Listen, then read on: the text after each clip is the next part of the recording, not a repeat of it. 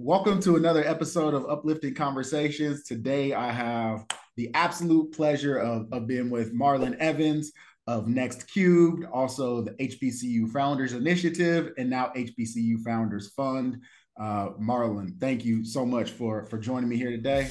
The word that I keep coming back to is uplifting. I have this conviction based on my lived experience that uplifting people or the planet doesn't have to be draining. It can actually feel uplifting to the person who's making that impact. Today, I have the absolute pleasure of, of being with Marlon Evans of Nex Cubed, also the HBCU Founders Initiative, and now HBCU Founders Fund. Uh, Marlon, thank you so much for for joining me here today. No, absolutely, Son. Great to be here. Yeah. Um, so uh, I think I, I, would probably rather have you um, describe what an accelerator as a service is in terms of what Nex Cubed does. And then, then uh, why don't you share a little bit about how that led you into the HBCU Founders Initiative, what that is, and then now the the most recent uh, sort of uh, uh, step in that that progression, which is the HBCU Founders. Fund. Yeah, no, absolutely. So we've we've been investing in early stage companies since 2017, and our our model is we provide a cash investment and then a four month accelerator program for primarily pre-seed, seed stage uh, companies. And so we've made 80 investments over that period, and our capital comes from primarily high net worth individuals, family offices who invest directly into Nex Cubed, and then we um, kind of leverage that capital to make investments um, into our portfolio. And when there's a liquidity event in the portfolio, we bring that money back into Nex Cubed and kind of distribute it out pro rata to our to our shareholders. But a unique thing about our model is we've built up this this infrastructure to run these accelerator programs. So other foundations and other corporates will come to us and you know ask us to run an accelerator on their behalf, and they'll you know kind of pay us to to run those programs you know for them. So the company is both generating revenue on one hand, but then also distributing capital you know on the other. And so that foundation kind of led us to wanting to see if we couldn't open so, source our accelerator curriculum to support individuals who typically don't have access to you know the resources at that really early stage you know level to help them you know scale and grow their their businesses and so we you know rolled it out to HBCUs, um, starting initially with students and and recent alums, and found that we were filling a really great void in the marketplace. There was a lot of really great point in time activity happening at HBCUs, whether those are corporate sponsored pitch competitions or hackathons, but there wasn't kind of that ongoing programming to say, okay, now you have this great idea, you know, what do you do with it? And so our program really helped kind of fill that void and it just really snowballed, you know, from there to the point where, you know, we spun it out as its own 501c3 and, you know, we launched a, you know, fund as well. Yeah, no, I, I would love, I would love for you to uh, go a little bit deeper about how you got from what Nex Cubed was initially doing um, and still is doing um, to starting the HBCU Founders Initiative because I I know um, you're Stanford grad, um, uh, educated, uh, uh, one of the, the best institutions in the country, but not at a historically black uh, uh, university or, or, or, college. You have uh, you know a daughter who's superstar in, in, at Stanford. You have another one in the Ivy League. Um, what is it what was it that that caused you to look at hbcus and and, and go i want to make an impact at historically black colleges and universities yeah no, i mean great great question. I mean from our um, kind of perspective we're always looking for you know opportunities to create an impact. And you know the, the reality is if we you know decided hey we want to you know run accelerator programs at Stanford or UPenn or MIT, like we would be one of ten you know different programs. So it's there's not a lack of access or, or resource there. So we decided where can we go where we feel like we can create the greatest impact. Um, and in looking at HBCUs and what they were offering, the tremendous amount of talent that was there, we just felt like it was, you know, just unfair that there was that amount of talent, great ideas, and a lot of that was just dying on the vine just due to lack of support. And so we said, hey, we can, we have the resources. Let's try to, at to whatever level we can, fill that void. How have you found the the translation to be from doing this places like GE and other kind of big uh, going concerns that probably have all sorts of sophistication and ecosystem around um, building up companies to taking this and putting it somewhere that maybe doesn't have that same um, ecosystem and DNA. Yeah, no, it's it's it's a great reminder that things that we take for granted is not always the you know the case. Not everybody has you know access to that funding that they need to people who have kind of been there, done that.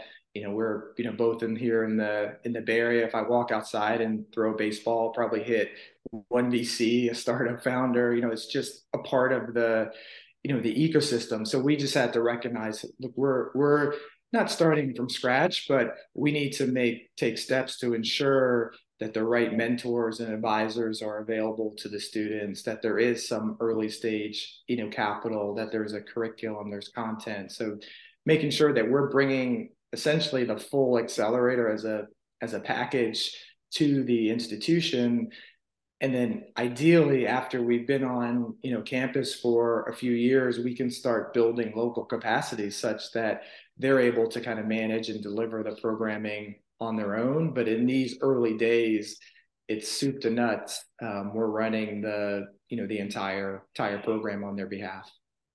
Yeah, and it's a, I think it's incredible what you've. I had the benefit of hearing some of your founders pitch and and and seeing some some decks and just to to see uh, that level of polish put on talent that's pre-existing um, is is was heartening for me is there was there a moment um, or or maybe an experience or statistic that that made you go i have either i have to do this or or after you had started i am absolutely in the right place.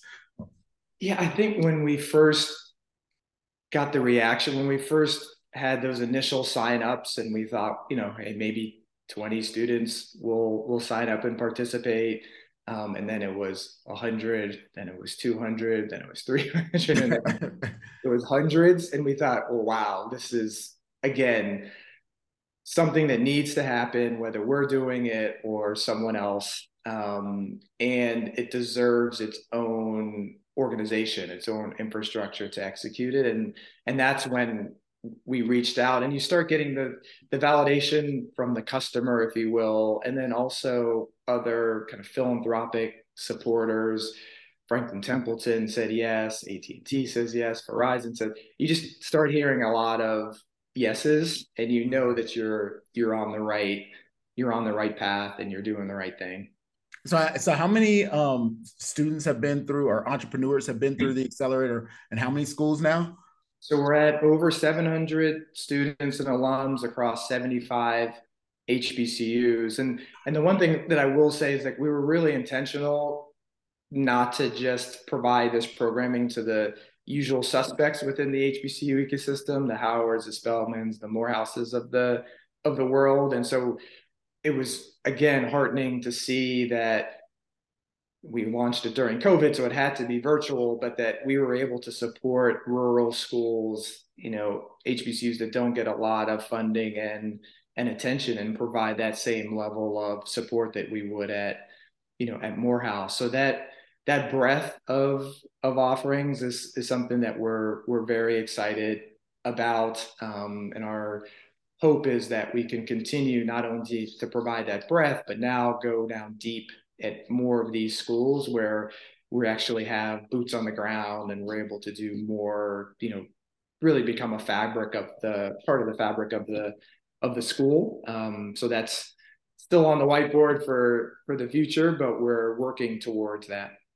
Yeah, it's all it's almost like it, you know, it strikes me as almost synthetic might be the wrong word, but um, it's intentionally building some of these networks that already exist at some of the institutions you talked about where there might be 10 accelerators. And there's also friends and family with experience in these areas. There's capital, and there's this whole support system that just hasn't been there for black entrepreneurs right? Um, um, and, and maybe black professionals have started to make some gains in certain areas. And so i think it, i think it's brilliant. I think it's really impactful. What what what's the aspirational kind of impact that you would that that you would see if everything goes well at all these institutions and with all these students?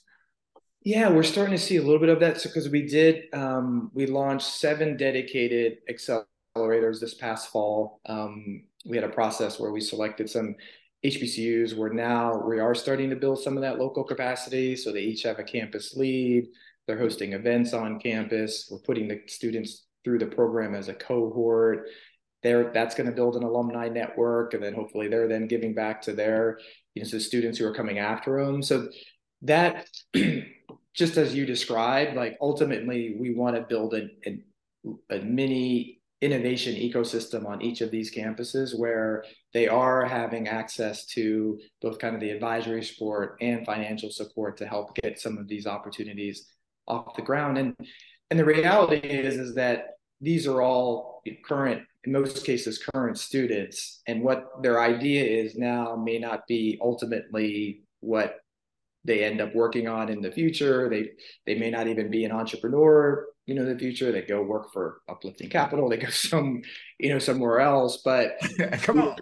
uh, but we want to build that entrepreneurial, you know, mindset around just whether you applying it to a, a new business or you're going to be an entrepreneur somewhere else. Like these skills around, you know, listening to your customer and understanding how your what your how your solution is solving a real problem like all of those kind of skills are going to be applicable regardless of what they do. Um, and then hopefully, you know, at some point down the road, if they do get kind of that entrepreneurship bug again, they have that foundation and they're ready to, you know, really make a move along that along that path. Yeah, I, I can I can say from personal experience, like deep deeply and experientially understanding business value creation serves one in so many different avenues and so many different places in society whether you're an entrepreneur or not i think it's it's such a such a huge service. And so but one of the things that you mentioned i don't want to um, uh, miss this opportunity to follow up was that you're not only av- providing advisory support and building this lovely ecosystem of advice and networks but capital. Uh, so so talk about where, where where that came in the progression and, and where what you're doing now yeah, so through the the nonprofit, we were providing non-dilutive, you know, grants, really small, um, essentially stipends to help the students continue to work on their businesses. Is that something that they were interested in? We recognized that that wasn't going to be enough to move, you know, move the needle um, in in most cases, and so we said, you know, let's launch this um, uh, fund that is more, you know, kind of a traditional, you know, two and 20 fund, LP, GP uh, structure to really, I think in, in some cases, and I had to kind of like look at myself in the mirror and say, you know, am I the right person to be, you know, doing this work to your point earlier? I'm not an HBCU, you know, grad. Um, but after, you know, kind of considering it, really what we're trying to, to state in, in many cases is that a Silicon Valley based firm sees a lot of value in what's happening at HBCUs. Like that statement that we're hoping to make will ideally attract other investors who weren't necessarily thinking about talent coming out of North Carolina A&T in the same as we're thinking about talent coming out of MIT. And so by us being a quote unquote outsider, if you will, even though we've been on the ground working at these institutions, we, we feel like we can send a pretty powerful message that the companies coming out of our our fund are doing great, highly successful, and you too, Mr. and Miss Investors, should take a look. Yeah, no. One of the things that um, at Uplifting Capital we have been touting is this this concept of inclusion alpha, right? If there's there's uh, equal talent, or uh, if we if we start with that assumption, and there's an imbalance of resources and an imbalance of opportunity, providing those resources and providing that opportunity from an investment standpoint should uh, have have some alpha associated with it, and it should, be, and especially um, when you may be uniquely suited or have unique experience in kind of sourcing that talent, connecting with that talent. You, you, the, the number of signups you got on day one is indicative of the fact that you have something that resonates. And so I think of it, yeah, absolutely. There is the moral imperative and there's there's an impact benefit, but there's also a financial benefit to going where other folks aren't, right? Yeah.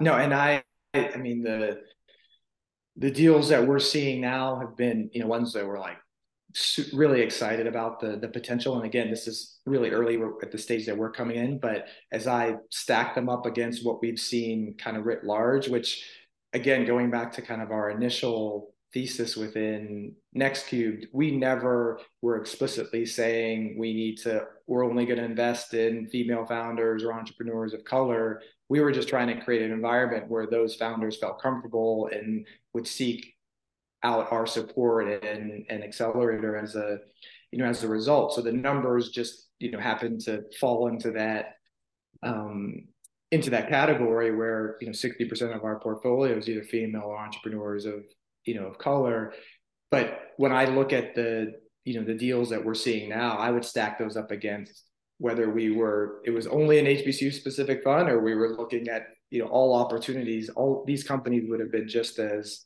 as competitive so we're we're really thrilled at what we're seeing you know kind of early for our first uh, cohort and just know that it's it's not going to take long for other people to recognize wait a second we should we should also be looking at, you know, around the corner at these at these schools. But for now that we're, you know, kind of one of the first movers in the space, well, from a business perspective, we we like where how things are shaping up.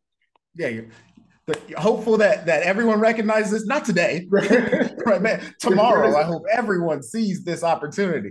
It's a little runway. Let us let us get up and up and going. But but I, I, would i'll even say that even the companies that are past our our stage and this is what i think is so powerful about the hbcu community which you know for anybody who's graduated from a school they have an affiliation usually or affinity back to that school. So if they see some another um, you know student who's graduated from there. They want to give them a little you know extra support.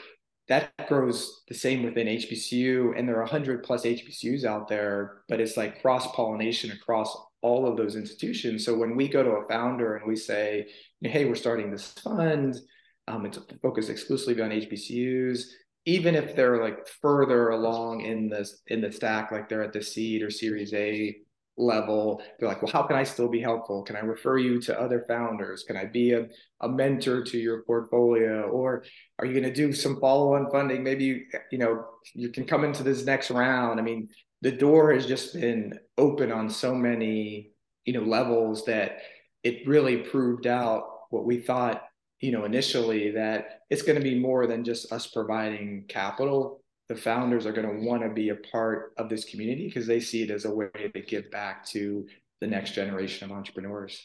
Yeah, I, I think that speaks to both what you're doing, and that also speaks to the fact that it's obvious that you actually have a heart for this work, and and and that you are leading with the as what in addition to the financial opportunity, leading with the benefits that you want to have for this broader community. And I know the first time we met in person, you had, had, we we had an impact dinner, and I, you know, we had met I think a few weeks before that, and I said, Marlon, we're doing this thing on on criminal justice, and you were there, and you were there at the next one, and so I, I can I can vouch for the fact that you you had no reason to be there, and and your uh, your heart for impact is is clear and and, and true, and so I I wish you nothing but the best uh, in, in what you're doing. How how can uh, folks, whether it's a financial advisor, high net worth individual, or foundation, how can folks support um, the work that you're doing specifically um, at the uh, HBCU Founders Initiative and Fund, and then also this broader mission to support this ecosystem? Yeah, well, um, obviously, from a, a philanthropic you know perspective, we have our our 501c3, and so our ability to support more HBCUs is contingent upon you know funding. So we've received some really generous support from foundations and like United Negro College Fund and and corporations like Franklin Templeton and Costco, among others. And so that's always a, a great way. What we always tell folks who are engaged with us, like it's not going to be one of these deals where you can just write a check and come back to us in, in six months and say, Hey, how's it going? And, you know, you ask for a report. Like in order for this to work, we really need engagement um, because we assign advisors to all of the teams that are going through the program. We have mentor opportunities. We need judges for pitch competitions. It's the scale at which we're trying to um, kind of grow this program is going to require every, not just Nex Cubed, but not just the founders initiative, but we're going to need a lot of hands, you know, on deck to to support that. So getting engaged as a mentor, getting engaged as, a, as an advisor. Um, we have an investment advisory board, which provides kind of friendly feedback to uh, you're on, you're on that board, so can provide friendly feedback to the teams as they're going through the the program. But yeah, we're we're just looking for folks that have a heart for the the work and want to roll up their sleeves and and get involved. Well, that that is fantastic, and I hope uh, everyone listening uh, jumps in, and we'll make sure that people have the resources to connect with you. I'll, I'll close with uh, uh, the question that that we like to ask many of our guests, which is, what does uplifting mean to you?